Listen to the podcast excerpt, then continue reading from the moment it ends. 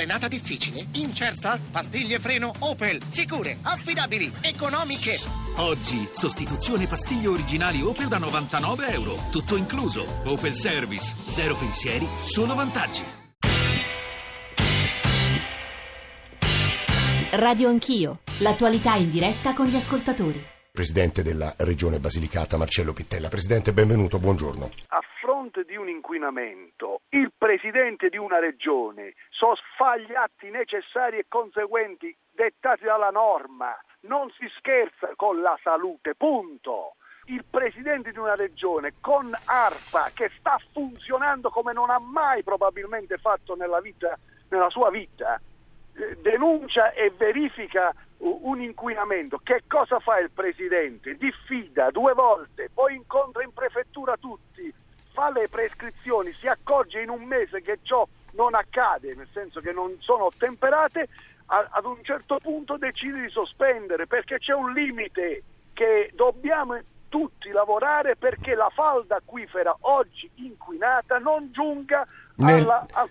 Questo è il punto, questo è il punto più importante, Presidente Pittella, Presidente della Regione Basilicata scusi la foga, no, ma io non posso essere sempre uomo di, di lotta e di governo perché sono una persona coerente e lineare, dovrebbero esserlo tutti mm.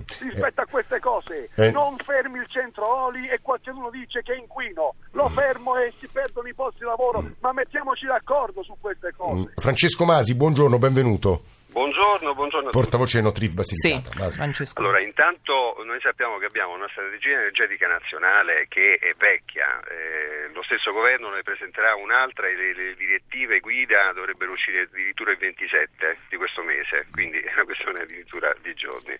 Eh, la, la, la, battaglia di Nutriv non è semplicemente per dire no all'inquinamento, noi non vogliamo, insomma, eccetera, eh, è una battaglia proprio per favorire l'oltrepassamento di questa situazione, cioè di favorire la transizione energetica. È quello che ci chiedono tutti a livello, a livello mondiale insomma, per evitare il disastro che è così come è scritto nella COP21, adesso saremo alla COP23, eh, cioè perché poi si fanno degli accordi se non c'è una conseguenzialità politica sul territorio. Adesso siamo al 36% del territorio occupato da attività petrolifere eh. e, e, se dovessero andare in porto insomma, queste nuove eh, richieste di eh, le, le, altre 17 istanze di ricerca, eh, 10 permessi di ricerca e, e 19 dice mezza regione sarebbe occupata da di continuazione eh. saremmo praticamente a 95 comuni su 131 che significa possiamo arrivare al 76% del territorio occupato da queste cose. Non vorrei essere ingeneroso nei confronti di Davide, di Davide Tabarelli e inchiodarlo al, al, diciamo, alla qualifica di difensore del mondo degli idrocarburi, però lui spesso porta